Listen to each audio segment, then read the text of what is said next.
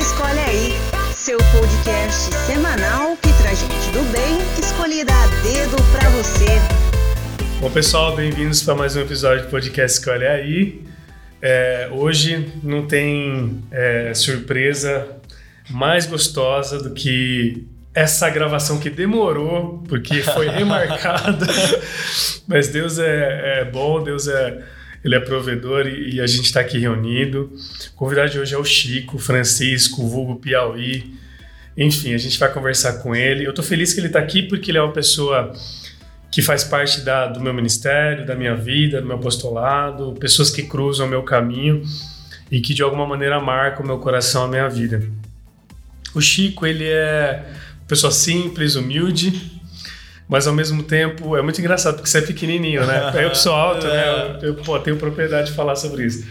Quanto você tem de altura, Chico? 1,70. 1,70, é. Mas não é tão baixinho assim, mas para mim, né, tem 1,87.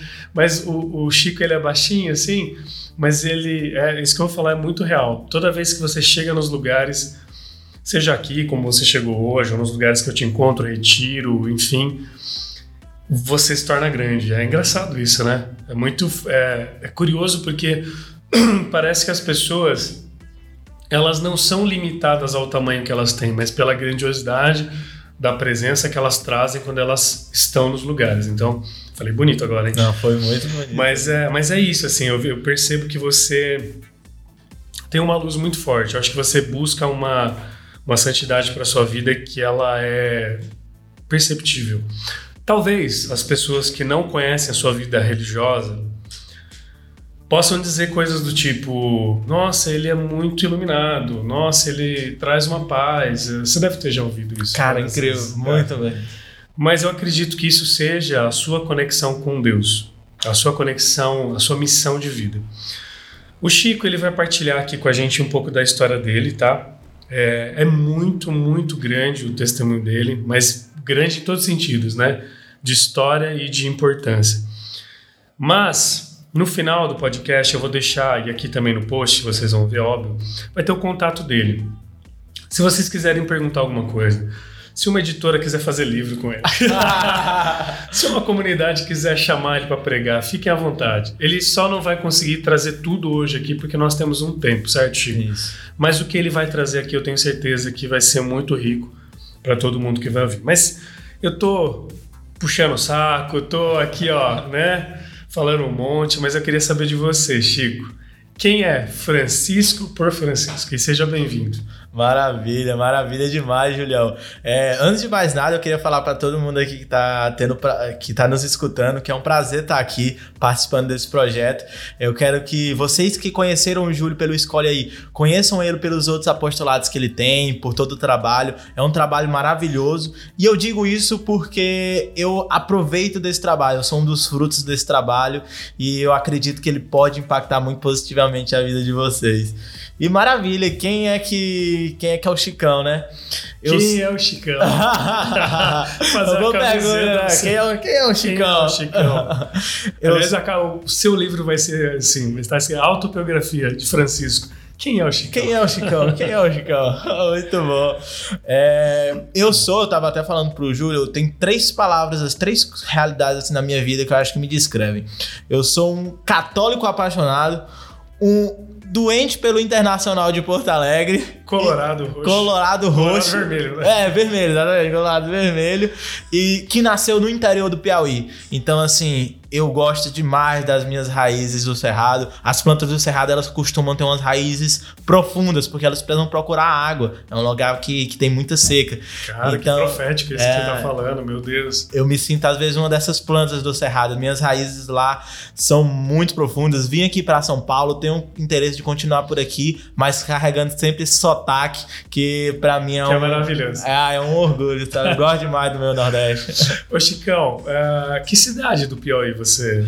Eu sou de tá Picos, é o nome da cidade. Ela é conhecida como a capital do centro-sul piauiense. Oh. Muito boa. Ela... Que que, toda cidade tem um.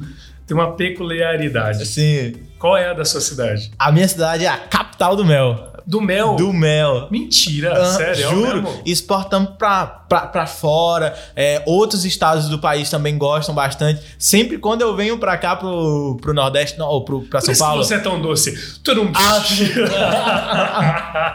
Isso que eu vou falar agora pode me complicar. É. Mas sempre eu trago muito mel pros meus amigos. Aí os amigos que eu nunca trouxe agora vão cobrar. Mas tudo bem, tudo bem. Como tudo bem. eu. É, é, exatamente. Pode trazer agora, agora você tá perdido. Mas na minha, mal, na minha malinha, assim, sempre tem um espacinho pra trazer o mel Os lá do. Piauí. Aham. Que top. Chicão, você fez faculdade em São Carlos, Isso. certo? É, você mora hoje em São Paulo, faz duas semanas que você Uhum, estava comentando. Cara, quantas cidades, né? Eu já vou mandar um escolhe aí logo de primeira. São Carlos, Piauí ou São Paulo? Nossa, não dá cara. pra estar todas, não. Escolhe uma das três cidades. Não dá pra Você que ficar lute. em cima do muro, né? É. Cara, é... é engraçado primeiro, porque escutando o podcast de longe, você sempre fica pensando, nossa, não escolhe aí, eu não vou, não vou ter dificuldade, vou conseguir. Até sentar nessa cadeira. É, aí. oh, mas esse cara, o Júlio, ele sabe, ele sabe escolher as perguntas. Muito bom. É. Mas assim, eu acho que eu vou escolher São Paulo. São Paulo, São cara. Paulo. Faz duas semanas. Exato. Diga. É, pelas potencialidades que tem. Não é, agora eu tô escolhendo São Paulo não pelo que eu já vivi, mas pelo que eu ainda espero viver. Então, assim, São Paulo foi uma das cidades que eu tive muito interesse em morar, porque eu queria me aproximar de algumas é, algumas realidades da Igreja Católica, como por exemplo, acho que a gente até pode começar depois, há uma obra muito famosa chamada Opus Dei. Eu já admirava algumas é, igrejas de São Paulo, como por exemplo a Nossa Senhora do Brasil, que hoje eu tive o prazer de conhecer. É, algumas. Aliás, um, um adendo. Nossa Ah. Do Brasil é uma das igrejas mais bonitas de São Paulo, mas também uma das mais caras e os famosos fazem casamentos lá, né? Então, eu peguei um Uber esses dias que me É. falou isso aí. Eu tava indo pra assistir a É. missa lá e ele falou: Você vai casar? Aí eu falei: Não, porque é muito comum. Olha, ele acha que você é famoso. mas Ah, porque então, Os é. famosos casam nessa igreja, é muito comum, de verdade, Ah, aqui em São Paulo. Ela é muito linda, muito linda mesmo. E, por exemplo, tem alguns, alguns professores que eu acompanhava de fora e hoje eu pude conhecer eles presencialmente, sabe? O professor Guilherme Freire, que é um professor de filosofia maravilhoso e hoje trabalha no lugar onde eu trabalho. O professor Rodrigo Gurgel, que é um dos maiores críticos literários do nosso país. É, e eu conheci ele também lá na Nossa Senhora do Brasil. Então, assim, essas potencialidades, essa oportunidade de conhecer pessoas muito iluminadas, sabe? Que podem me trazer bastante aprendizado. É isso que eu, que uma das coisas que eu mais espero, assim, de São Paulo, Que sabe? legal. É, tem a Opus Dei que você comentou, né? Da Uhum. qual você está começando a fazer parte, que é interessantíssimo.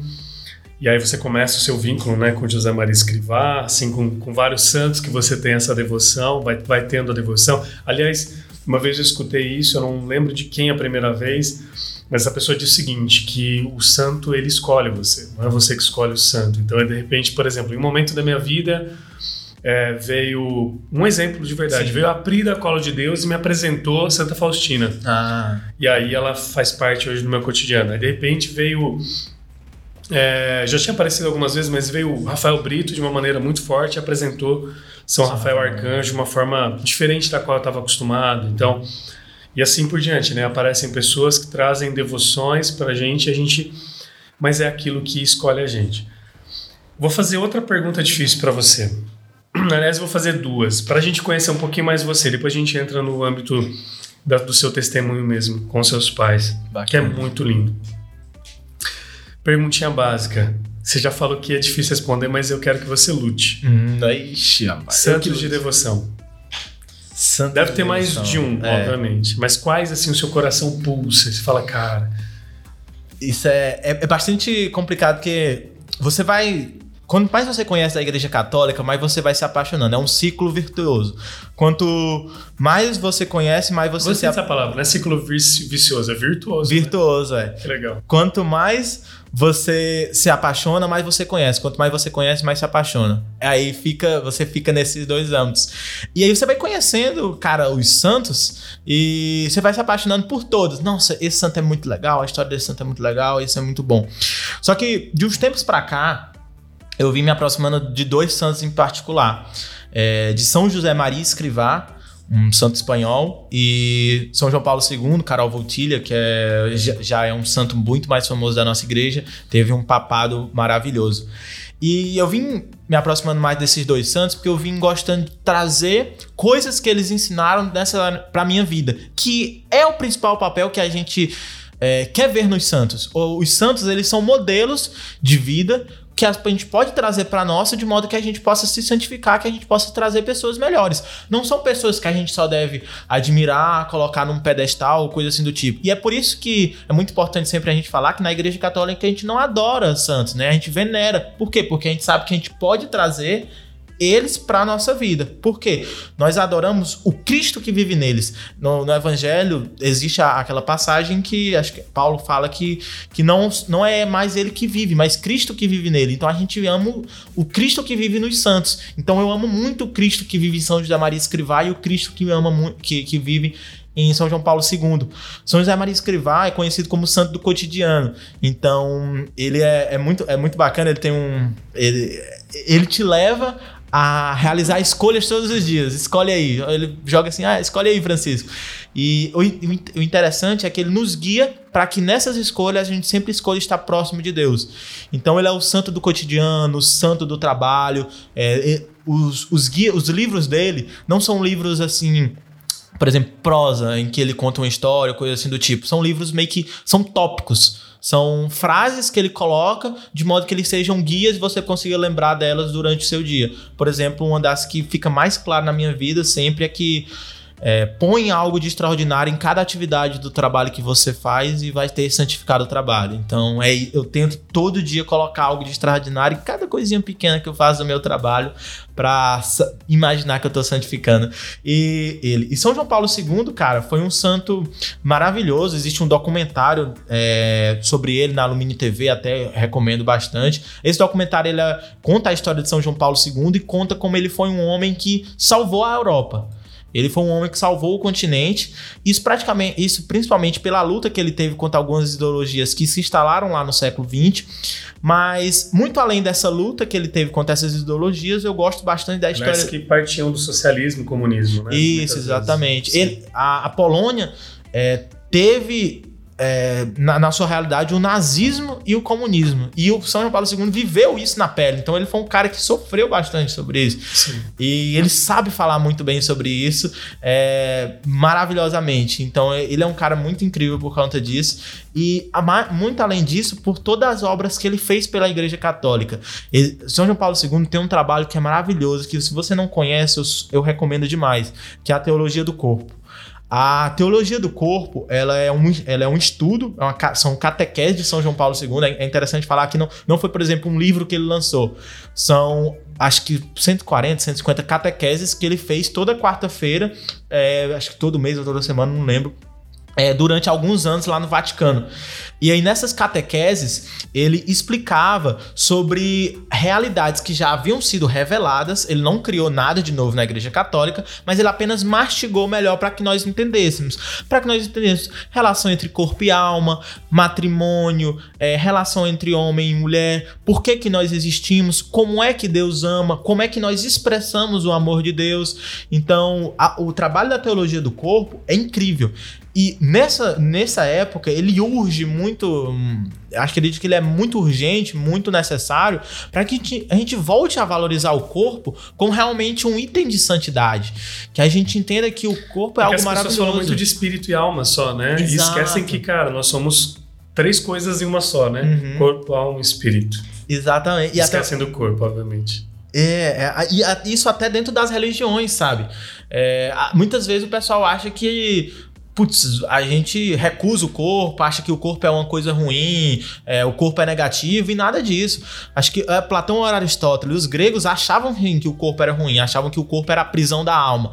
Mas a nossa religião, por exemplo, a religião católica, acredita que o corpo é algo de Deus, é algo divino. E ele está é, ele tá intimamente relacionado à alma.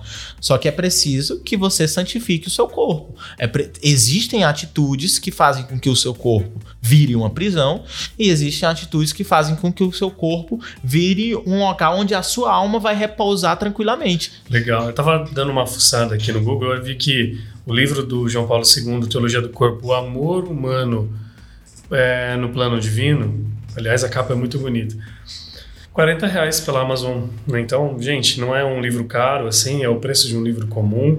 Faz aí o pedido, compra e lê, né? Acho que mais do que isso é quando a gente dá umas dicas aqui, a gente está conversando, é tão legal quando a gente é, tem a possibilidade de ter mais acesso a isso, né? Então, assim, na hora que você. Antes da gente começar a gravação, você já falou a teologia do corpo. Uhum. Eu já ouvi, Chico, de alguém. Alguém já falou sobre isso para mim, mas eu não tive tanto interesse. Mas você falando, eu fiquei interessado. E agora dei uma fuçada, vi o livro aqui e com certeza eu vou ler. Mas é isso, continue. Não, Te é... atrapalhei. Não, não falando nada. Só fazendo um public que não é public. Mas eu, não, eu recomendo demais. É, caso o livro de São João Paulo II esteja um pouco. É, não esteja acessível, acho que tem um livro falando. É, Introdução à Teologia do Corpo, do Christopher West, que é um. Top, é um, um, católico dos Estados Unidos, tem um trabalho maravilhoso sobre, já tem tradução aqui pro Brasil, que é muito bom. Para dar mais curiosidade ainda para você ver, quando você lê o, o, o, o resto do título, eu lembrei: O amor de Deus no plano divino, né? A, na igreja existem os sacramentos, né? Muita gente conhece os sete sacramentos, por exemplo, da igreja católica. Mas essa palavra sacramento, ela tem um significado além dos sete, né? Principalmente para a igreja católica do Oriente. É, tem mais influência da igreja ortodoxa e tudo mais.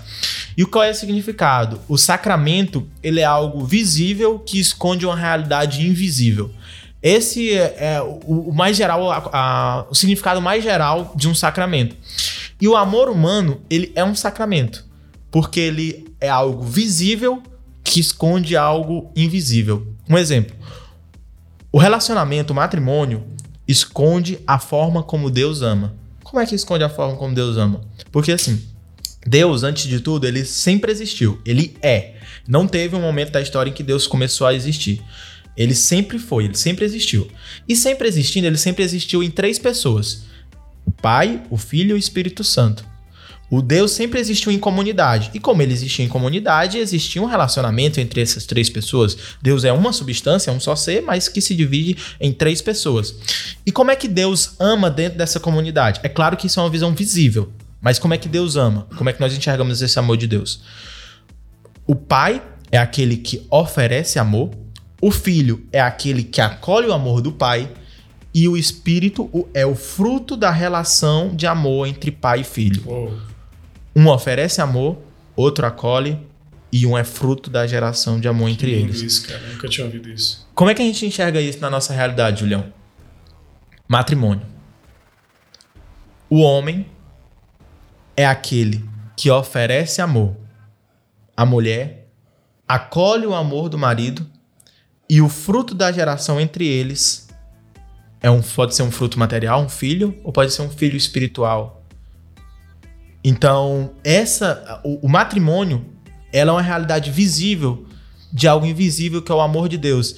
E isso significa que a mulher não oferece amor ao homem? Não, não significa isso. Isso, isso significa que a principal é, missão do homem é oferecer amor para sua esposa. Assim como Cristo ofereceu amor para sua igreja. É mesmo porque uh, em Apocalipse, enfim, na Bíblia mesmo, fala-se muito sobre a esposa, né? E somos nós, o corpo de Cristo, né? Então é, uma, é, uma grande, é um grande significado também disso que você está falando, né? Cristo é o noivo, ou seja, ele é, ele é a identidade homem ali, né? Do qual uhum. você está falando, né? O gênero homem e, e, nós ali somos esse gênero mulher, que na verdade eu não estou nem falando de sexualidade, né? Porque eu não uhum. fala de gênero Sim. dessa uhum. conotação, mas não é.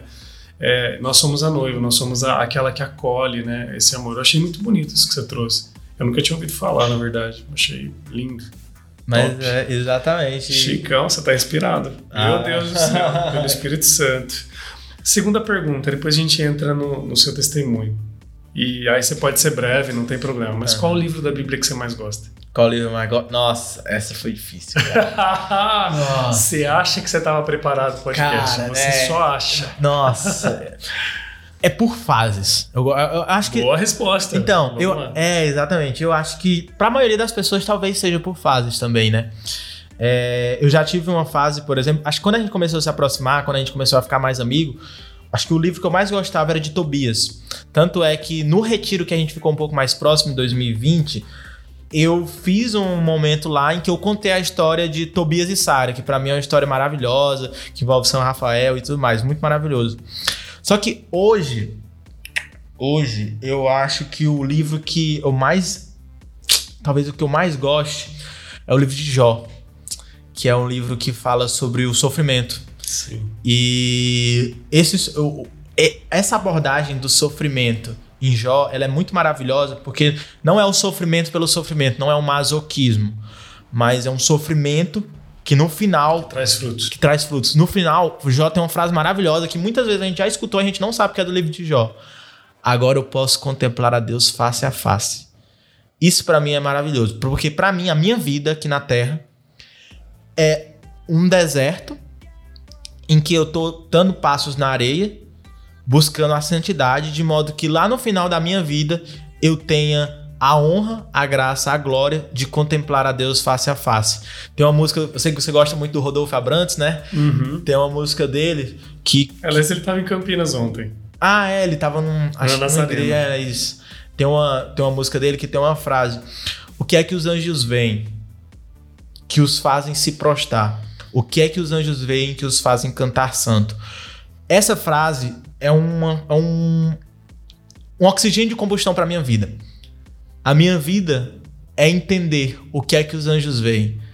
Eu não vou conseguir entender aqui na Terra, eu tenho plena certeza disso. Isso é Coríntios 13 também, né? É. Hoje eu vejo em partes, mas um dia eu verei face a face. Exatamente. Paulo também diz isso, né? Então, o meu sonho é me santificar todo dia, dar passos para que um dia eu possa ver Deus face a face, para que um dia eu possa é, enxergar o amor divino não só por coisas visíveis, não só por coisas aqui materiais na terra, mas que eu realmente possa enxergar no céu. Eu, eu sei que o céu não vai, ser, não vai se construir aqui na terra.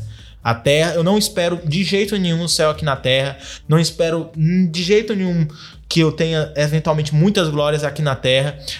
A única coisa que eu quero aqui na terra é ter a oportunidade de me santificar para conseguir chegar lá no céu e conseguir contemplar Deus face a face, sabe, Julião? Essa Que lindo. é- e o livro de Jó me fala sobre isso, sabe? Então, é, As pessoas têm medo do sofrimento, né? E esse medo do sofrimento é porque, na minha opinião, na minha humilde opinião, Uhum. é porque não duas coisas, não tem certeza ou não tem quem se apoiar. E a gente sabe que a gente tem que se apoiar no sofrimento.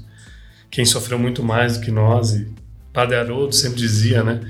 Quando ele sentia alguma dor, ele falava: Não, eu não quero, eu quero sentir a dor, porque eu quero sentir o que Jesus sentia. Um pouco do que Jesus sentia, porque não é, nem é o que Jesus Sim, sentia, é um é, pouco, é é, um 1%, 0,01%. E a segunda coisa é: não esperam, ou seja, não esperam, não têm esperança no que vem depois. Então, quando você tem esperança de uma ressurreição, caramba, você, só, você sofre até com, com alegria. É, exatamente. Sabe? Com alegria, sabendo que aquilo vai ter um fim. É, e é difícil. Muita gente talvez está ouvindo agora o podcast. Essa frase, sofrer com alegria, talvez não entenda, mas é um sofrimento que traz santificação. Com certeza. Né? Porque é o que eu falei, não é o sofrimento pelo sofrimento. Não é ah, o sofrimento masoquismo, se eu gosto de sofrer. Não é. É entender que na nossa vida a gente vai ter dificuldades, cara, Todo tempo. todo tempo, independente de a gente querer ou não. A gente vai ter dificuldades. Se a gente vai ter dificuldades, cara, o, o importante é que a gente esteja com a guarda baixa para acolher essas dificuldades e conseguir ressignificar elas, de modo que essa dificuldade ela seja um degrau, sabe? Tipo uma escada, a gente tá numa escada, essa dificuldade é a dificuldade de subir um degrau, mas quando você passa por essa dificuldade, você se torna uma pessoa melhor. Então, o sofrimento é o, o que, é o sofrimento ressignificado. É quando você coloca a cruz que você carrega, a dificuldade que você carrega, ao lado da cruz de Cristo. Porque esse sofrimento acaba trazendo para você paciência, né? E essa paciência faz com que você tenha maior fidelidade àquele em quem você está colocando o sofrimento, a Cristo. Essa fidelidade traz a esperança. A esperança de que nós que- de que o sofrimento não acaba aqui na terra. Ou que o que o sofrimento acaba aqui na terra, mas que a nossa vida não acaba aqui na terra. Exato. A esperança que existe algo além. E a esperança, Julião, a esperança não engana. O sofrimento produz paciência, que gera fidelidade. A fidelidade culmina na esperança e a esperança não engana. Uou. Chicão, aproveitando que a gente está falando de sofrimento, queria que você falasse agora dos seus pais. Né? Como eu disse, você tem um testemunho de vida muito forte, muito é, profundo, eu diria, acho que essa é a palavra, porque mexe com as suas raízes, você falou de raízes, né? Eu queria que você contasse, né? Talvez, é, acho que talvez não dê tempo, como você disse, né, de falar toda a sua vida com os seus pais, mas o que aconteceu, qual foi o momento de, de rompimento aí dessa vida terrena e, e, e como você está vivendo hoje? Legal. É interessante falar que lá no Nordeste, é, principalmente na minha cidade, Pix, na época que, que eu cresci e me criei como, como criança, a gente tinha muito uma vida bem familiar ainda, sabe? Então, é, a questão de ter momentos em família muito próximos, é, ter uma vida assim no bairro, comunidade bairro, sabe? Então, tipo, ah, as famílias todas se conhecem, chega um vizinho novo, é, vai conhecer o vizinho. Então, assim, era, era bem familiar, assim, o ambiente em Pico, sabe? Então, eu sempre vivi a minha infância muito próximo dos meus pais a gente tinha uma rocinha, né? Uma, uma chácarazinha lá da, da cidade. Todo final de semana a gente ia pra lá. E, pô, não tinha internet. Tinha televisão, mas não tinha internet. Então era assim, tudo muito. Nós, nós era unido, tudo a gente fazia junto. E desde pequeno, então desde pequeno eu ajudava. Meu pai, ele, ele, ele era servidor público, mas aí no final de semana ele trabalhava na roça para tirar uma renda extra. Então desde pequeno eu ajudava meu pai na, nas plantações, ajudei ele a plantar melancia, a pegar é, estrume, né, que é bosta de gado. Sendo bem direto. Sendo é bem direto, é bosta de gado. Ah, são das imagens mais boas, melhor, das melhores imagens que eu tenho, é assim. Meu pai ele deixava de aguar as coisas para aguar as coisas, aguar, irrigar a plantação de noite, porque tinha menos vento né, lá na, na, na nossa região. E aí o vento mudava menos a direção da água. E aí, às vezes, durante a noite, a gente precisava subir lá no morro da nossa plantação para desligar um para ligar uma para mudar a irrigação para mudar o lugar onde estava irrigando por exemplo estava irrigando numa área a gente tinha que mudar para outra aí isso era bem manual e aí eu lembro, uma das melhores imagens que eu tenho é eu indo com meu pai até esse morro para mudar o local da irrigação. E assim, a gente ia a pé, tinha o céu a, a, estrelado, a, estrelado maravilhoso, aqueles barulhos de mata, sabe? Uhum. Cheiro do, da terra molhada. Aquele grilo, né? Cantando. Grilo, ah, maravilhoso, cara. É uma das melhores imagens. Então, assim, eu sempre tive essa relação muito próxima com os meus pais, né? Eu dei um exemplo aqui com o meu pai, porque eu era sempre fui muito, muito próximo dele. E aí, em 2012, 2012, 2012 eu fui para Teresina, que é a capital do Piauí. Uhum. Eu comecei a estudar na capital e indo para a capital, é, eu comecei a eu, comecei a ter um pouco essa, separa, essa separação dos meus pais, porque meus pais ficaram no interior, ficaram em Picos, e eu fiquei na capital. Então eu tive essa separação física, digamos assim, dele, porque todo dia meu pai me ligava, falava com minha mãe, falava com meu pai. É, no começo eu morei só, então eu morei só com 14 anos, então era bem, foi bem Caraca. diferente essa parte, sabe? E como eu morava só, eu sabia fazer bem pouca coisa, minha mãe ia todo final de semana lá pra Teresina. E aí tinha certos momentos que eu enxergava ela indo pra rodoviária, pegar o ônibus para voltar para Pix, e eu sempre chorava, Julião. Cara, eu sempre chorava, porque assim, a minha mãe, ela trabalhava a semana inteira.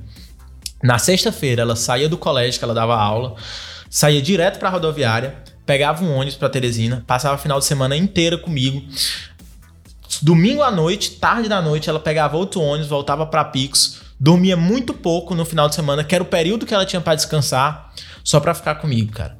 E eu, eu, eu valorizava demais isso. Eu sempre chorava, eu sempre chorava, e isso sempre falava: eu tenho que fazer valer a pena esse esforço que meus pais têm, estão tendo, porque não é fácil, tipo, pra minha família não era fácil me ter estudado em Teresina, então eu tenho que fazer valer a pena. E aí, todos os dias, cara, eu estudava com afinco, com força, porque eu quero valorizar esse esforço que eles estão tendo na minha vida. Você tem irmãos, Chico? Tenho uma irmã, que é a minha nenenzinha. Eu tenho um irmão é. também, ele, ele, mas ele é de antes de minha mãe conhecer, de meu pai conhecer a minha mãe, perdão. Entendi. Ele é filho só do meu pai, eu tenho um pouco relacionamento com ele, mas é um cara assim, que eu estimo demais, é, é um homem muito de bem. E eu tenho a minha irmã, que é a minha nenenzinha, assim. Minha... Quantas ela tem? Ela tem, ela é um ano e oito vezes mais nova que eu, então tô com 23, ela tem 21 agora, vai fazer 22 esse ano. Entendi, tá bom. É, nenenzinha. E aí, comecei a morar em Teresina.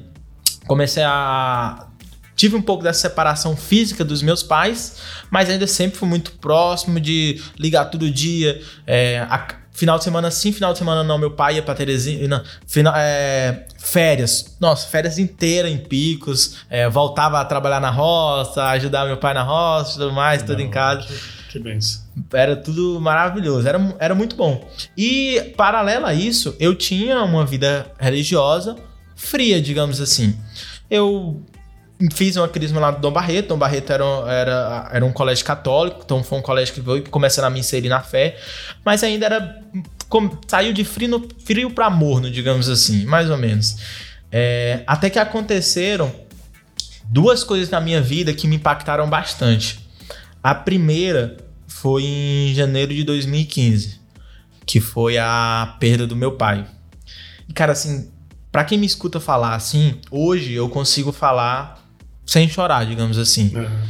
Mas às vezes quem escuta a voz não, não, não sabe o passado que a gente tem, né, Júlio? Acho que você tem um Sim. pouco disso.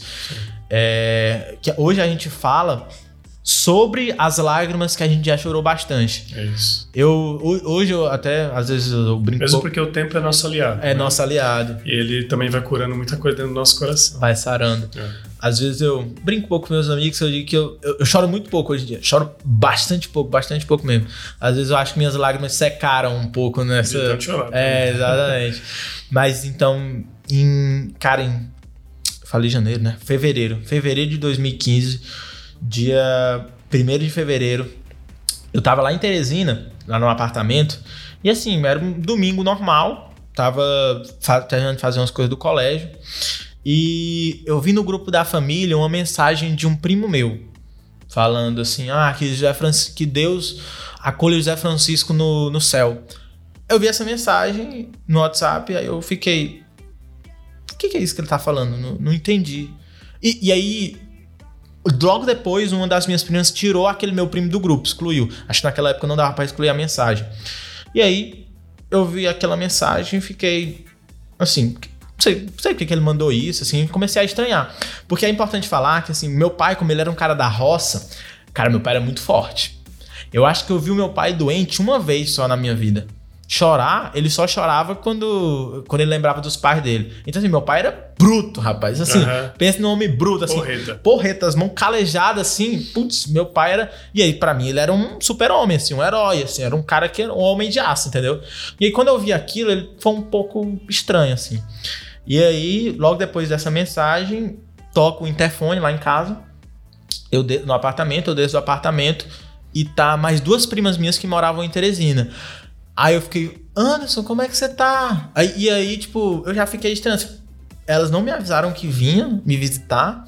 Por que, que eu tô recebendo essa visita, né? E aí elas até perceberam, falaram, nossa, você tá branco, rapaz. O que, que, que aconteceu? Eu falei, não, nada. Tava tranquilo. A gente subiu lá pro apartamento. Eles começaram a falar, Anderson, a gente precisa ser muito direto com você e com sua irmã. Minha irmã já morava comigo agora nessa época em Teresina. E o seu pai e sua mãe sofreram um acidente muito sério. Eles estavam lá na, na sua roça, estavam voltando para casa, voltando de moto, e aí numa curva, um cara que vinha na direção contrária sobrou na curva e pegou seu pai e sua mãe. E aí eu fiquei, nossa, velho. Sabe? E aí eles falaram: não, e seu, sua mãe tá bem, bem mesmo, só que seu pai tá no hospital e a situação dele é grave. E aquilo ali já, que, já foi uma, uma rasteira assim nas minhas pernas, sabe? Porque. Cara, eu meu pai era um homem de aço para mim. Homem de aço. Mas, beleza. Fomos pra Picos, porque eles falaram que meu pai tava em uma situação grave e eu queria estar lá com meu pai. No caminho inteiro, Júlio, foi um dos momentos que eu mais rezei na minha vida. Ali foi um primeiro mudada de chave. Eu rezava para que o meu pai. No, assim, nos primeiros quilômetros eu rezava para que o meu pai continuasse vivo. Nos últimos quilômetros eu rezava para que o meu pai tivesse o destino que Deus quisesse, assim, o melhor destino possível, fosse a vida ou fosse a morte. E aí chegando lá em Picos, eu recebi a notícia de que ele tinha falecido. Quando você recebe essa notícia, você chora, você sente dor. Mas a ficha demora para cair, né? A ficha demora para cair, principalmente porque eu não tinha visto, eu só tinha escutado. Sim. Quando eu cheguei na casa da minha avó, que era onde estava acontecendo o velório, e eu vi o meu pai no caixão, Cara, eu caí naquela hora, eu caí de joelhos. E foi ali que também eu gosto muito quando você fala do Evangelho de João. O Evangelho de João também, para mim, é um, dos, é um dos meus livros preferidos da, da Bíblia. Porque João é um cara que fala muito bem sobre como Cristo agia através de sinais. Sinais, exato. Não existe a palavra milagres. Milagre, é. João é o único que não usa. Não, é o único que não milagre, usa. Né? Marcos, Mateus e Lucas usa e João fala sinais. E ali veio mais um sinal de Deus na minha vida. No momento, antes de eu tocar o joelho no chão, cara, eu não sei contar a quantidade de pessoas que já estavam ao meu redor para me amparar. E foi isso que mudou toda a minha história. O sofrimento que eu tive com a morte do meu pai foi absurdo. Aquele final de semana em Picos foi um dos piores finais de semana da minha vida. Mas onde eu tive muito sofrimento, o apoio da minha família foi, foi incrível. E no dia, no, na segunda-feira, eu tava lá, segunda ou terça, não lembro agora, eu voltei para Teresina para voltar a assistir aula. Quando eu chego em Teresina, eu recebo, cara, infinitas mensagens, assim. Quem estiver escutando esse podcast for do meu terceiro ano lá do, do Dom Barreto, sabe que os meninos fizeram muitas mensagens para mim escritas, muitas mensagens, Júlio. E eu, e eu, ia lendo aquilo, e aí eu ia chorando muito, eu ia vendo, cara, eu, eu sou amado. É, eu amei, eu perdi a pessoa que eu mais amava na minha vida, porque meu pai era a pessoa que eu mais amava. Eu, eu sempre gostava do meu pai e da minha uhum. mãe, mas a minha relação com meu pai era muito grande. Eu perdi, a, eu perdi a pessoa que eu mais amava na minha vida, mas não do tanto de pessoas que ainda me amam, então eu preciso continuar. E aí eu pensei nisso, eu preciso continuar. E a partir de agora eu vou valorizar mais as pessoas que me amam. Então eu comecei a valorizar muito mais a minha mãe, que ela tinha sobrevivido ao acidente. E aí eu passei a amar ela muito forte, Julia. Ela se mudou pra Teresina, começou a morar comigo e com a minha irmã. E aí, cara, a, a, o amor que eu tinha pelo meu pai é, foi convertido 100% para amor para minha mãe e eu comecei, ela começou a ser a pessoa que eu mais amava na minha vida. É, todos os meus momentos eram com ela. Chegava em casa, dava um abraço nela. Eu tenho até uma foto muito, muito gostosa que eu gosto de olhar às vezes, que sou eu deitado na rede com ela. Então eu deitava na rede ah, com ela. Beleza. Era, era maravilhoso.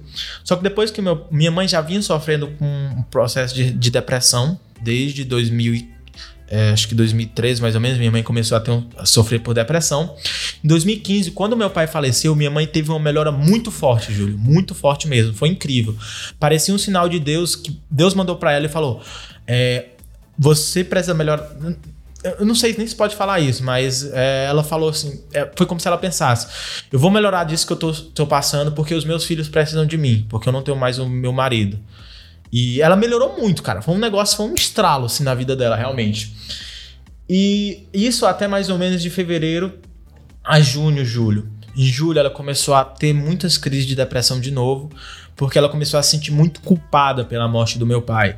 Porque o meu pai, ele recebeu todo o impacto da, da batida por, por ele se colocou para proteger a minha mãe. Tanto é que a minha mãe não teve problema nenhum durante a depois do acidente. E aí do problema físico que eu digo. E aí ela começou a ter pesadelos, todo dia ela sonhava com o dia do, do acidente, todo dia ela sonhava com o meu pai, e ela sentia cada vez mais prejudicada por causa disso. E eu me sentia um pouco impotente, assim, eu, eu não, sabia como eu poderia ajudar. E eu me sentia impotente. Até que teve um dia, foi um dia normal de, de colégio, em que eu cheguei no apartamento e tomei banho. Minha, minha irmã foi fazer uma comida pra gente tudo mais. Minha mãe não. Quando a gente chegou, eu não tinha visto minha mãe no apartamento. E a gente pensou que ela tava na igreja, porque naquela época, como ela tava sofrendo muito por esse problema, ela recebia muito amparo de um padre muito próximo da nossa, lá da nossa, do nosso apartamento. A gente pensou que ela estava na igreja. Quando eu entro no quarto para dormir, eu acendo a luz. E no momento que eu acendo a luz, cara, eu nunca falei isso para mais do que duas pessoas. Eu não sei como é que vai ser direito, mas quando eu acendo a luz, eu olho pro lado direito e eu vejo minha, que minha mãe se suicidou. Meu Deus.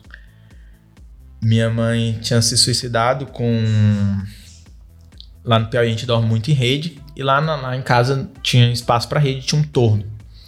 Minha mãe tinha se suicidado ali usando uma corrente de rede. no momento que eu, que eu vi aquilo, Meu Deus. por meio segundo eu me desesperei. No resto do outro segundo. É como se você tivesse visto, ter tido uma visão assim, uma... Você viu assim, você Como se Deus revelasse isso para você assim? Foi. Não, não a forma de visão, mas na forma de atitude. Entendi. Eu, não foi algo. Você sentiu. Eu senti. Naquele momento. Algo tá acontecendo com a minha mãe e pode ser um suicídio, alguma coisa. E aí o, o Francisco Anderson, antigo, morreu. Por que, é que ele morreu? Porque naquele momento que eu vi a minha mãe morta, eu lembrei da minha irmã. E aí eu falei, minha irmã não vai ver isso aqui. No momento que eu vi a minha mãe, eu gritei, mãe! E aí minha irmã veio correndo para trás de mim. Os passos da minha irmã fizeram com que aquele Francisco Anderson tivesse morrido. E aí eu dei as costas e falei, Marcele. E aí fui, não sem chorar, fui firme. Marcele, mãe morreu, mãe se suicidou. Eu preciso que você saia daqui, você não vai ver isso que você desça para o apartamento de uma das vizinhas que era nossa amiga e lá a gente vai ver o que a gente vai fazer. Faz, fiz minha irmã sair para que ela não visse aquilo, dei minha volta e vi minha mãe, abracei ela, cor frio, não sabia o que fazer e desci para ligar para minha família, para os meus primos lá de, de Teresina para saber o que, é que eu poderia fazer.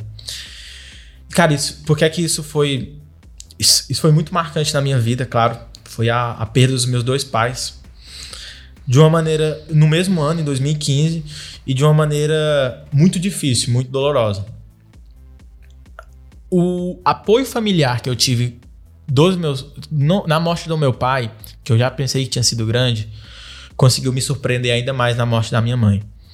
Saindo lá de casa, a gente foi para casa de uma das nossas primas e chegando lá, Amparo, se ela estiver escutando, ela, Amparo, isso é muito especial pra gente, Amparo e família.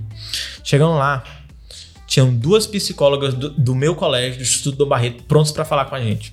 É isso, era 11 horas da noite, uma hora da manhã, eu acho. O pessoal saiu da. Putz, tinha tido um dia de trabalho, cansativo, tudo que eles queriam era estar em casa, dormindo. Tinha duas psicólogas, uma conversou comigo, a Jéssica. Jéssica, você é maravilhosa e outra conversou com a minha mãe, agora não lembro se foi a Carla, enfim, com a, com a minha irmã. Então, a partir do momento que houve a queda de novo, houve essa rasteira de novo, antes que a gente tocasse no solo, cara, já tinha mais gente para nos amparar. E a partir desse momento, eu comecei a valorizar muito uma frase que na época eu escutava muito falar sobre Newton, né? Porque eu estudava muito sobre física e química, física, principalmente sobre física. E aí Isaac Newton, que foi um físico muito famoso, ele tem uma ele diz que se ele chegou aonde ele chegou é porque ele esteve apoiado no ombro de gigantes. E a partir daquele momento eu falei, cara, tem muita gente aqui gigante querendo me dar apoio, eu vou começar a me apoiar nos ombros deles. E essas pessoas que estavam ali ao meu redor começaram a me apoiar e eu senti assim, eu tinha perdido as duas pessoas que eram mais importantes na minha vida. Mas eu ainda tinha uma coisa muito importante, que era justamente a minha vida. E eu ainda precisava valorizar ela, de modo que a partir daquele momento, todos os dias que eu vivesse fossem para honrar os meus pais.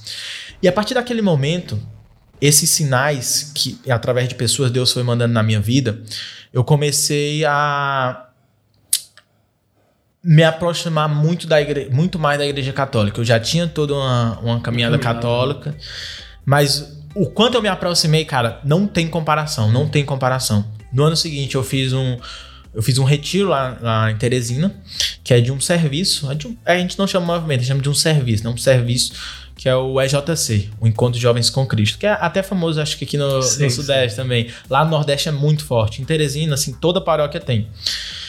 E eu tive um encontro muito grande com Cristo, muito grande mesmo, foi uma experiência muito forte, em que eu tive uma visão, eu tive uma experiência visível de algo invisível, que é justamente Cristo. Eu vi Cristo no rosto de cada uma das pessoas, eu vi Cristo através do Santíssimo Sacramento que a gente adorou. É, aqui agora. Cara, assim, é, é, até é importante a gente falar, só desculpa te cortar, não, mas imagina. aqui vem no meu coração.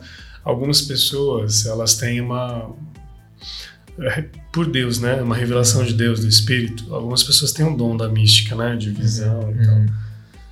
Então muita gente às vezes não sente isso, né? Mas as que sentem é tão bonito, assim, é igual você está falando. é, é, uma, é um presente de Deus, é um sinal de amor. A gente está falando de sinal, né? De Sim. É um sinal de, de amor, assim, não só as pessoas, porque assim, isso para mim é profético. Mais uma vez, as pessoas elas te acolhem no momento de mais dor e você vê Cristo no rosto delas. Meu Deus, Chico, se isso não é profético, se isso não é porque eh, no segundo livro que eu escrevi, então, eu, eu fiz de propósito, tem um título que é Onde está Deus no sofrimento humano? Porque era onde as pessoas me perguntavam, Júlio, você perdeu seus pais, seus pais morreram. Meu Deus, quanto você perdeu um amigo assassinado na sua frente, quanto sofrimento. Eu falava, meu, eu sei que é sofrimento, mas aonde está Deus? Deus estava nas pessoas que me acolheram depois ou nesse momento, que é o que você está falando agora, né? É tudo, isso, é muito importante, Chico. Tudo é graça, tudo é graça, Júlio.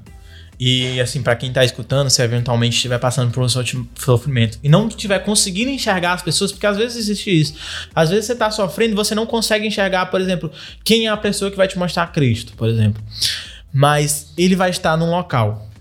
Ele vai estar no local. Se você não encontrar Cristo, nenhuma das pessoas que estiver ao seu redor, você vai encontrar ele no Santíssimo Sacramento do altar. Você vai encontrar ele. Se você não estiver encontrando Cristo, nenhuma das pessoas ao seu redor, você tem a possibilidade de ir a um padre, se confessar, ir a uma missa e receber o próprio Cristo em corpo, alma e divindade. É isso aí. E cara, e, então Cristo está em todos os lugares, tudo é graça. E a partir do momento que você está em Cristo, você é nova criatura. 2 Coríntios. E essa frase é, mudou a minha vida. Foi o tema do meu EJC. E todo aquele que está em Cristo é nova criatura, e a partir dali eu, eu comecei a me transformar em nova criatura. E aí, Julião, sobre essa questão do sofrimento, é, existe uma história muito interessante. Eu juro que eu não sei onde eu encontrei, eu não juro que eu não sei de onde vem. Que é assim: um pastor, muitas vezes, quando ele percebe que alguma das suas ovelhas está se desgarrando um pouco do rebanho, está um pouco afastado das outras, ele se aproxima dessa ovelha, desgarra, dessa, dessa ovelha, quebra as pernas dela. Quando ele quebra as pernas da ovelha, ele coloca a ovelha no seu ombro e começa a carregar a ovelha. E naquele momento a ovelha vai começando a se apaixonar pelo cheiro do pastor, vai começando a achar, putz, esse cara realmente me ama, vai se apaixonando. E quando a perna dela é curada e ela desce de volta, ela não consegue ir para longe do do pastor. Ela não consegue mais para longe. Cristo fez isso comigo. Cristo quebrou as minhas pernas. Não quebrou uma, quebrou as duas, cara. As duas. E, colocou, e me colocou nos seus ombros. Através das pessoas que ele colocou na minha vida. E aí, depois que eu me apaixonei por ele, cara, aí foi um, um caminho sem volta, Júlio. Ninguém segura o Chico. Não, nossa. aí. Porque assim, ultrapassou as pessoas e começou a entrar numa questão de tradição, de história, de leitura. Hoje eu não me apaixono por Cristo apenas nas pessoas ao meu redor, mas nas pessoas que já vieram antes de mim. Então eu me apaixono por Cristo na, na história da igreja, na história dos santos, é, no Sagrado Magistério, na Sagrada Tradição e na Bíblia. E depois que, cara, é aquilo, é o círculo virtuoso. Quanto mais você conhece, mais você ama. Quanto mais você ama, mais você conhece. Ô, oh, Glória, meu Deus do céu, você tá me avivando aqui, viu? Eu espero que você que tá ouvindo o podcast esteja também como eu tô. Lindão, cara, passou um tempo aqui, por mim eu ficava de verdade. Umas três horas aqui. Ah, não, porque conversar com você é muito bom, Julião. Mas ó, a gente vai para aquela parte do bate-bola. Beleza. E eu coloquei algumas coisas a mais, tá? Então, só tô vendo, tem 10 tem dez coisas aqui. Ah, legal. Você vai me guiando aí para eu não. Eu vou falar uma por uma e você. Eu não queria que você falasse uma palavra, mas o que, o que vem no seu coração. Pode ser uma frase, pode ser um comentário, uma palavra, um sentimento, o que vier, tá bom? Tá, beleza. Então, para começar, família. Família, cara. É, eu gosto muito de família e às vezes de outro ponto de vista com que geralmente as pessoas veem, assim. A, a, a família, por quê? Eu gosto de economia. é engraçado. E eu gosto de economia, às vezes vejo umas coisas de economia, às vezes vejo umas coisas de política. E muitas vezes a gente vê a família como uma base para nossa estrutura pessoal, sabe? É, para a estrutura da pessoa, tipo, como um porto seguro pessoal. Eu vejo a família como um porto seguro para nossa sociedade, cara. Uou. Assim, hoje nós somos reunidos, nós temos um mundo muito globalizado e tudo mais, mas isso esteve no, amparado por base de famílias. É, as famílias se uniram em comunidades, as comunidades se uniram e formaram cidades, as cidades se uniram e formaram estados, os estados se uniram, os estados se uniram e formaram países e a gente começou a globalizar esse mundo. Então, tudo, tudo foi na base da família. Uma igreja é fundada pelas famílias que acreditam na religião que foi, que foi professada por Cristo. Deus é uma família em si mesmo, porque ele é comunidade. E Deus, ele se usa das famílias para se mostrar. É, tanto é que é muito interessante, existe um pastor, um pastor, pastor um ex-pastor, é, chamado Scott Hahn, que você gosta bastante. Muito. Que hoje é um estudioso católico maravilhoso. Que ele tem um livro que não é tão famoso. Um, o livro mais famoso dele é O Banquete do Cordeiro, né? Um livro maravilhoso. Uhum. E ele tem um livro chamado Quarto Cálice, em que ele explica que ele, ele, ele remonta a, liber, a, liber, a liberdade do nosso povo da escravidão do Egito que para você que não conhece, é, o, o, povo cristão, o povo judeu, ele, ele passou por um momento de escravidão no Egito e no momento de, eles, no momento de liberdade deles foi o momento em que a última praga iria cair sobre o Egito, em que o primeiro primogênito de cada família ia morrer, exceto das famílias que fizessem algumas coisas. O que é que seriam essas coisas? Sacrificar um cordeiro passar o sangue desse cordeiro nas portas da, das, das suas casas utilizando uma vara de sopo, assar o cordeiro e comer o cordeiro em família. Então, porque e existe uma coisa muito importante nessa história. As pessoas, o, o, nosso povo, ele não ia ser salvo se só tivesse sacrificado o cordeiro. Eles não iriam ser só ser salvo se eles tivessem só passado o sangue do cordeiro na porta. Eles não iam só ser salvos se eles só fizessem o, o cordeiro cozido. Eles não iam só se eles fizessem isso. O cordeiro precisava ser comido. O, eles, o nosso povo, precisava sacrificar o cordeiro, passar o sangue do cordeiro na porta, é, preparar o cordeiro e se alimentar dele.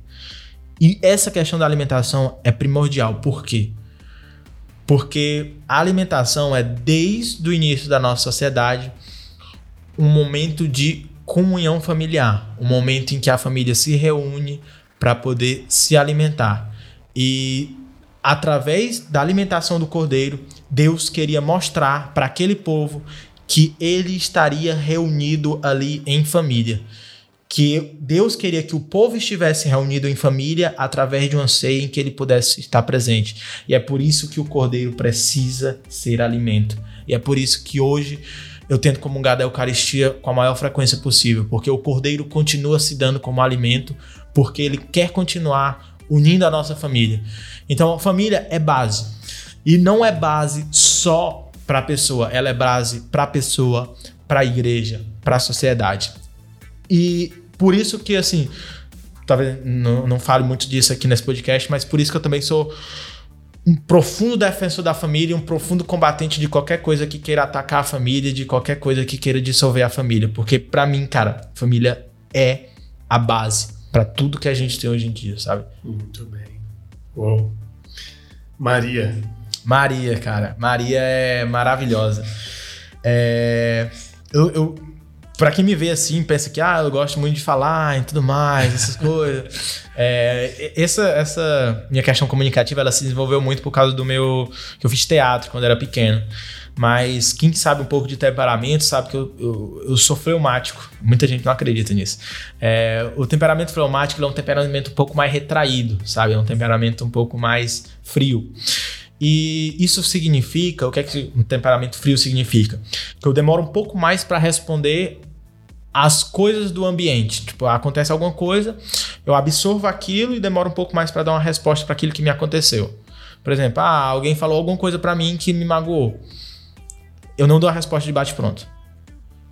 Absorvo, penso e aí dou a resposta. É o oposto do colérico. Né? É, o colérico, isso. É. O colérico é responde de bate-pronto. E Maria, é o meu principal exemplo. Não estou dizendo que Maria é fleumática, não sei avaliar isso, mas é o meu principal exemplo de como saber absorver as coisas, de como saber silenciar. Maria, por, por quê? É, é muita, Maria foi um, a pessoa, a, a, a personagem da nossa história humana que mais soube os momentos de falar e os momentos de silenciar. Nos evangelhos, Maria tem pouquíssimas falas, é uma pessoa que falou muito pouco. É, soube silenciar muito, por quê? Para que ela diminuísse, para que Cristo falasse. Cristo falou muito e ela silenciou porque ela sabia que não era aquele momento de falar. Após a morte de Cristo, após o fim da revelação, após a morte dos apóstolos, a gente passou a lidar com algumas aparições de Maria. E muitas pessoas que não acreditam muito é, que Maria é mãe de Deus, na importância de Maria, é, combatem essas aparições falando: Pô, no Evangelho você vê que Maria não falou nada. Por que, que você acha que Maria ia voltar e falar tanto quanto ela falou em Fátima ou em Guadalupe? Mas a questão é que não é o quanto Maria falou no Evangelho. A questão é como Maria sabe as oportunidades de falar. E Maria soube que nos momentos do Evangelho era, era, era, ela tinha necessidade de silenciar. Mas houve momentos durante a nossa história em que ela precisava falar com os seus filhos, porque ela precisava trazer a mensagem que o seu maior filho, que Cristo tinha para nós. E por isso Maria veio até nós em suas aparições para falar. E é por isso que Maria é maravilhosa nesse sentido, porque ela sabe os momentos de falar e sabe os momentos de, de silenciar, cara. Nós temos os dois lados ali na mesma pessoa. E por isso que dentre todas as pessoas humanas, puramente humanas, Cristo foi homem e, e Deus, dentre as pessoas humanas, Maria foi a maior de todas. E é o, maior, o nosso maior exemplo. Muitas vezes ah, o pessoal acha, ah, a igreja católica, ela. Adora Maria, né? É, ela adora Maria. É uma veneração. Mas nós não adoramos Maria, nós somos uma veneração. E. E não era isso, era muitas vezes a igreja católica ou religião é, não gosta das mulheres, às vezes, fala que é, é machista ou alguma coisa assim do tipo. Cara, se você pegar como era a comunidade antes de Cristo e Maria e trazer para cá, você não tá entendendo o que é machismo. A Igreja Católica foi uma das uma da foi a principal responsável pela valorização do sexo feminino, porque a principal pessoa humana, puramente humana, é uma mulher. E a partir dali, a valorização que as mulheres tiveram foi absurda foi absurda, cara. E é por isso que, tipo, a gente tem santas muito importantes, a gente tem santas doutoras, a gente tem santas que foram é, professores de padre, de, de papas, quer dizer. Acho que o Papa Gregório I, não lembro se foi ele que que tinha uma santa que, que era a, a sua principal diretora espiritual antes de, de se tornar, antes de, de, de, assumir o sacerdócio. Então, assim, Maria foi muito importante para a valorização da mulher, e isso, foi, isso é extremamente importante, porque Deus criou ambos os sexos em igual dignidade. E naquele momento, um dos sexos não tinha a mesma dignidade que o outro. E a partir de Maria, a dignidade dos sexos ela volta a se equiparar. E isso é uma coisa também muito importante. Então, Maria, para mim, é importante por, por conta de tudo isso. E, cara, eu sou apaixonado por Nossa Senhora de Guadalupe. Apaixonadíssimo. Tenho vontade de um dia ir lá no México visitar. E, para mim, a mensagem que ela passa para o índio é, Juan Dieguito é maravilhosa. É, e que para mim eu lembro em todos os sofrimentos, todos os momentos de sofrimento da minha vida. Naquele momento o índio Juan Dieguito estava passando por um momento de dificuldade com, com o tio dele. E ele não queria realizar aquilo que Deus queria para a vida dele por causa desse sofrimento que ele estava tendo. E o que é que Maria fala? Por que, que você desesperas, meu filho? Acaso eu não estou aqui que sou tua mãe? Cara, a gente tem companhia em todos os momentos da nossa vida, Júlio. todos os momentos. Às vezes não estão nas, nas pessoas que estão ao nosso redor. Às vezes a gente não enxerga. Mas Cara, Cristo na Sagrada Eucaristia, Maria estão conosco em todos os momentos. Todos os momentos. Então, é sempre importante falar que essa caminhada que a gente está tendo aqui na Terra é difícil, é árdua. Mas a única coisa que a gente não pode falar é que ela é solitária. Ela não é solitária. Porque mesmo que todas as pessoas do mundo te rejeitem, mesmo que todo mundo ao seu redor não goste de você, porque você não é desse mundo, você é do céu, Existem pessoas do céu que estão lá orando por você.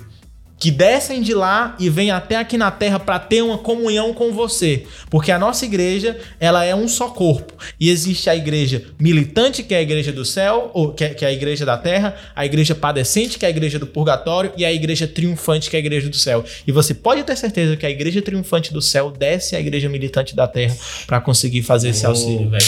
Então é, é comunidade, cara. A gente não tá sozinho nesse mundo. É uma certeza que a gente tem, sabe? Uou. Uma música.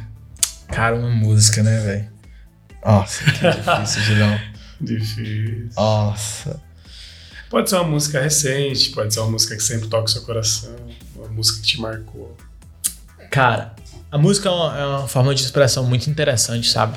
E ela é capaz de mudar muito a nossa visão. Eu fui um cara que sempre foi criado na minha infância inteira escutando forró. Gosto Ah. muito do forró na legenda, tá ligado? Forrozeiro. velho. Nossa, sou muito forrozeiro. Quando eu vim pra São Carlos, é, eu conheci o Frei Gilson em Teresina, mas quando eu vim pra São Carlos, eu comecei a escutar mais o Frei Gilson. Quando eu comecei a escutar mais o Frei Gilson, eu comecei a escutar muita música católica, muita música cristã. E praticamente eu só comecei a escutar isso aí na minha vida, assim. Tipo, escutava um forró, um sertanejo aqui e acolá, principalmente tava com meus amigos, mas em casa, viagem, até pra fazer, tipo, malhar essas coisas, cara, só música católica, só música católica, só música católica, música cristã. E do final de 2020 pra cá, eu vim começando a escutar muito canto gregoriano. Que foi um, um- um- um tipo de canto da nossa igreja, é, principalmente da Idade Média, que é maravilhoso, lindo, lindo, lindo, lindo mesmo. E, e isso vem mo- mostrando um pouco da minha conversão. É, é- essas etapas da música também são etapas da minha conversão. Eu tô numa fase estudando bem mais a tradição, bem mais tradicional, e o fato de eu estar escutando mais canto gregoriano é, mostra um pouco disso, mas eu ainda continuo escutando é, muita música cristã em geral. E eu acho que uma música que mexe comigo de uma forma especial que é uma música que eu escutava nas madrugadas de São Carlos enquanto eu estava trabalhando. Nossa, cara. Curso de área civil, gente, é um curso difícil, é um curso que você vai virar várias noites. e eu virei várias noites ao som de Pescador de Homens do Frei Gilson, Legal. que é uma música sobre Pedro. É, Pedro, tu me amas? O Frei Gilson canta. Sim, Senhor, tu sabes que eu te amo. Então apacenta as minhas ovelhas. Cristo, eu te amo. Senhor, tu sabes que eu te amo. Pode chegar um momento em que eu vá te negar como, como Pedro negou. Pode chegar esse momento, porque, cara, eu sou ser humano. Mas todos os dias eu vou trabalhar para que esse momento não chegue. Eu vou trabalhar todos os dias para que eu não negue a Cristo. E não tô negando a Cristo, não tô falando negar a Cristo às vezes quando eu tá conversando com pessoa. Eu tô falando negar a Cristo quando eu escolho pelo pecado. Porque toda vez que eu escolho pelo pecado, cara, mesmo que você ache que não, mas você tá negando a Cristo. Pode ser que a sua mente te engane e dizer, não, eu não tô negando a Cristo, tô suave. Mas a sua, a sua alma não se engana. A sua alma tá negando a Cristo. Então, é, eu luto todos os dias para que eu não negue a Cristo. E para não negar a Cristo, eu consiga apacentar as ovelhas dele, cara. E, e- e- as ovelhas é muito grande para mim. Se for uma ovelha, para mim tá suave. E por que é que eu falo isso? Hoje eu consigo contar o meu testemunho de uma maneira madura. Eu consigo falar sem chorar. Se pelo menos uma pessoa que escutar o meu testemunho se converter e morrer em santidade, se uma ovelha tivesse sido apacentada pelo sofrimento que eu tive, a morte dos meus pais já valeu a pena. O choro que eu tive já valeu a pena. Uma pessoa, basta, basta uma, Júlio, basta uma. Então, cara, é, Pedro, Francisco, tu me amas? Sim, Senhor, sabe que eu te amo. Apacenta pelo menos uma ovelha. Eu quero pelo menos uma ovelha. Só uma ovelha morre em santidade, cara. Se uma morrer, morrer. Não precisa nem ser eu. se, uma pessoa, se uma pessoa morrer em santidade, Amém. eu já. Cara, a minha vida já, já valeu a pena aqui na Terra e, cara, cumpri a minha missão, sabe? Amém. Uma igreja física que você gosta. Uma paróquia, alguma coisa Paróquia. Legal. É... Nossa Senhora de Fátima de São Carlos. Nossa, acho que vai ter umas pessoas que vão escutar esse podcast de lá e Eu acho vão... que já várias vezes em story do seu Instagram você Isso. postou, né? Porque ela foi o meio termo entre os franciscos. Ela pegou o Francisco Anderson, que estava saindo de Teresina, é, tinha começado, tinha, tinha tido as suas pernas quebradas, tinha passado um tempo no pescoço do Senhor, é, na fazendo a analogia Aham. do pastor, mas ainda não tinha descido do pescoço do, do pastor ainda. eu desço do pescoço na Nossa Senhora de Fátima de São Carlos e eu começo a ter uma vida muito mais forte lá. Foi a partir desse momento que eu comecei a ter a comunhão é, semanal. Antes eu não tinha, eu achava que, eu achava que, que era besteira antes. Comecei a ter a comunhão semanal, que não é. pelo a, a, Além de não ser besteira, é na verdade uma necessidade e é só por causa disso que. E, e, é por causa disso que é uma doutrina da nossa igreja, é por causa disso que é preceito, porque é uma necessidade e a igreja, mais do que qualquer pessoa, sabe dizer o que é, é uma necessidade ou não pra gente. Uhum. E se tornou uma necessidade tão grande que nessa quaresma eu comecei lá na igreja Nossa Senhora de Fátima a fazer comunhão diária. Hoje tem dias que às vezes eu não consigo, essa semana, por exemplo, como eu mudei lá em São Paulo, eu não consegui fazer comunhão diária, mas é uma missão que eu tento fazer todos os dias, tento fazer todos os dias comunhão diária. E Júlio, isso foi a coisa que mais mudou a minha vida. Foi a segunda coisa. Primeiro foi a morte dos meus pais. A segunda foi começar a fazer comunhão diária. Porque, assim, é muito impactante a forma como Cristo te cura através da Sagrada Eucaristia. É... Cara, nossa, eu nunca tinha falado isso pra ninguém. Vou, mas, eu vou falar. Hoje está sendo revelador. Cara, nossa, eu não tinha falado isso pra ninguém, mas vou falar. É, muitos homens hoje em dia sofrem, por exemplo, com o mal da pornografia. Eu já sofri por esse mal. Homens e mulheres. É, homens e mulheres, é, exatamente. É, quando eu sofria por esse mal, eu não, eu não sofria é, tanto quanto alguns amigos meus que falavam sobre e tudo mais. Mas eu sofria. E o fato de sofrer, mesmo que fosse muito pouco, me deixava muito triste.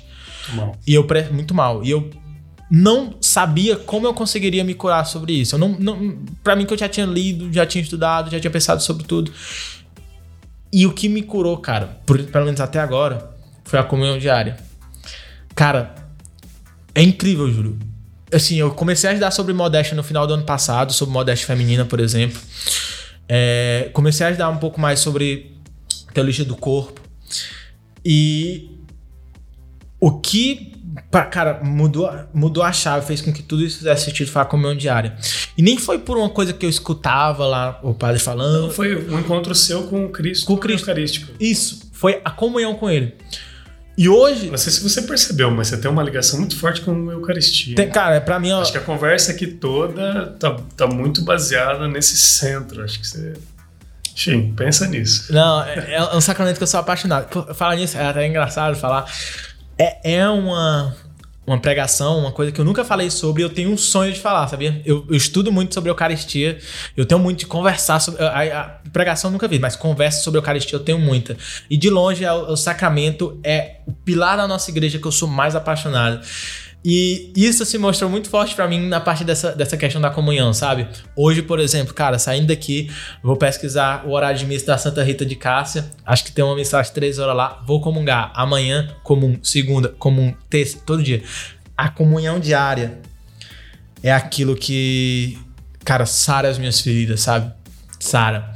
É, e aí, isso me. Isso, é, tem um santo que fala que na corrida contra o pecado ou que, que, na luta contra o pecado você ganha fugindo, ganha correndo. Você não ganha combatendo o pecado, você ganha correndo. E a comunhão diária me ajudou muito a correr do pecado. Muito. Porque todo dia eu penso, cara, eu não posso fazer isso, porque se eu não fizer, se eu fizer isso, eu não vou estar em estado de graça para poder comungar do meu Senhor. E isso me faz me fez pecar muito menos, Júlio. Eu não, não, não sou santo, ainda peco, mas cara, ah, se, eu peco, pe, se eu peco mortalmente, cara, eu corro pra uma igreja católica e vou me confessar. É, é, incrível isso. Teve, um, teve uma noite que eu fiz, que eu cometi um pecado, não lembro agora qual foi, mas cometi um pecado que eu, que eu achei que era mortal. Eu passei a noite inteira desesperado para me confessar. E no, no, dia seguinte. no dia seguinte, cara, a primeira coisa que eu fiz de manhã foi ir na igreja me confessar. Então eu comecei a ter uma. a correr muito do pecado. E eu acho que isso melhorou bastante. E aí, pequenas coisas da minha vida eu comecei a mudar. Comecei a, tipo tentar me portar de uma maneira melhor, ser mais educado. É, até um negócio engraçado, falar menos palavrão. Cara, eu falava muito palavrão. Muito palavrão mesmo. Muito, muito assim. Cara, sem escrúpulos mesmo. Falava muito palavrão. E hoje eu falo muito menos. É, mas não só pelo palavrão em si, mas assim, tipo, eu, eu venho tentando mudar assim, os meus hábitos, sabe? Uhum. Isso tudo por causa da comunhão diária. A Eucaristia, assim, eu tava falando para um amigo meu, é, ele é lá da, trabalha lá na igreja que eu trabalho, lá na Brasil Paralelo, e aí ele fala assim, é, ele perguntou: Ah, você foi na missa hoje? Eu falei: Não, fui. Eu não sei, eu não lembro se ele perguntou por quê, mas eu falei para ele assim: Cara, Cristo se dá todos os dias para mim através da Sagrada Eucaristia. Quem sou eu para não aproveitar dessa graça? Então, tudo que eu puder fazer para conseguir comungar diariamente, eu vou. Eu sei que vai ter dias que eu não consigo, eu sei que tem pessoas que não conseguem. Pandemia, né? Quando é, exatamente, exatamente. É, tem essas dificuldades.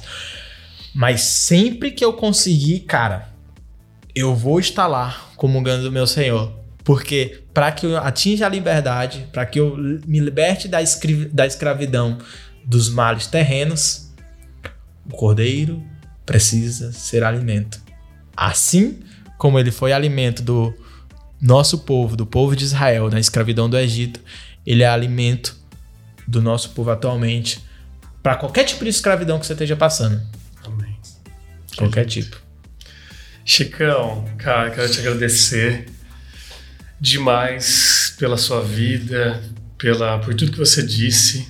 Que a, o coração fala daquilo, né? a boca fala que o coração tá cheio. Então você tá cheio do Espírito Santo, cara. E aí, para encerrar, eu queria que você desse uma mensagem para as pessoas que estão ouvindo, uma mensagem de esperança, uma mensagem que vem do seu coração. Legal, legal. A gente falou de sofrimento aqui, né, galera? Então, quando a gente fala de sofrimento, existe uma pergunta que muitas vezes as pessoas se fazem.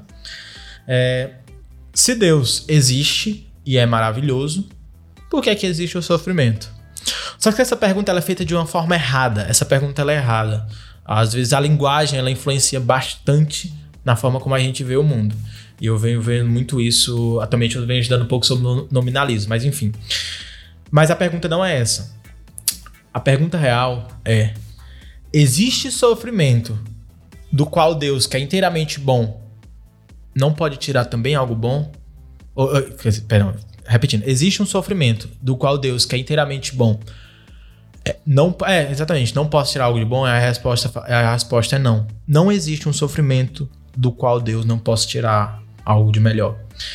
E por causa disso, Deus não coloca nas nossas vidas um peso maior do que aqueles que a gente consegue carregar.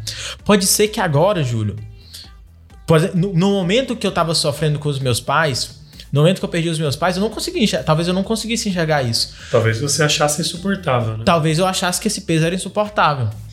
E é por isso que a gente sempre tem que ter esperança de que esse peso ele não é insuportável, esse peso é suportável. É muito difícil a gente conectar os pontos da nossa vida olhando para frente.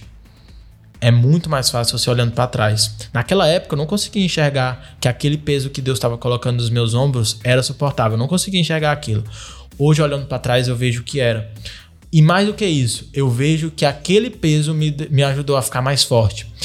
E a Igreja Católica fala muito bem sobre isso. É um mistério é o mistério do sofrimento, mas a Igreja Católica fala muito bem sobre isso, tanto é que na Páscoa a gente tem um canto maravilhoso, Exulta de São Tomás de Aquino, que a gente canta lá na, no, no, sábado, que tem uma parte que fala assim: é, Quão maravilhoso foi o pecado de Adão que mereceu tão maravilhoso redentor. É mais ou menos assim. Então, quando você escuta assim, de bate-pronto, você fica estranho. Putz, a igreja tá valorizando o pecado que foi uma coisa que entrou no mundo por Adão, tá valorizando o pecado original. Não. A igreja não está valorizando o pecado. A igreja está valorizando aquilo de bom que Deus tirou desse sofrimento. Porque o pecado de Adão foi infinitamente ruim. Mas melhor do que ele, mais infinitamente melhor do que ele, foi a vinda de Deus, do Verbo encarnado para nós, de modo que ele pudesse estar no nosso meio, e permitir que a partir daquele momento nós pudéssemos entrar no céu. Então, cara, a culpa de Adão foi horrível. Cara, o sofrimento que você estava passando é horrível. Mas não existe sofrimento do qual Deus não possa tirar algo melhor. E se eu puder, e, e você falou da mensagem final, e acho que a maior mensagem que eu queria deixar nesse podcast, assim, você pode esquecer da minha história, pode esquecer de tudo que a gente falou aqui.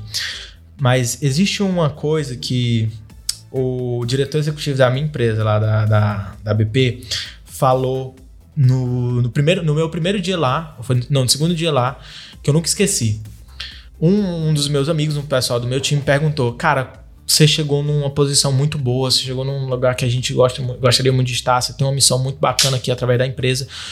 Se você pudesse dar um conselho pra gente, qual seria? E aí, o, o mesmo conselho que ele deu, eu queria dar aqui. Mantenha sempre a guarda baixa. Cara, mantenha sempre a guarda baixa. Sofrimento está acontecendo na sua vida? Esteja com a guarda baixa para acolher esse sofrimento e entender que ele pode te santificar, que ele pode ser uma coisa boa. Nunca assim, nunca tente bater de frente com ele e falar: é, não, eu sou mais forte que esse sofrimento, não, eu sou mais forte que essa pessoa que tá aqui do meu lado, ou eu não preciso da ajuda de alguém porque eu já sou autossuficiente. Não. Mantenha sempre a guarda baixa.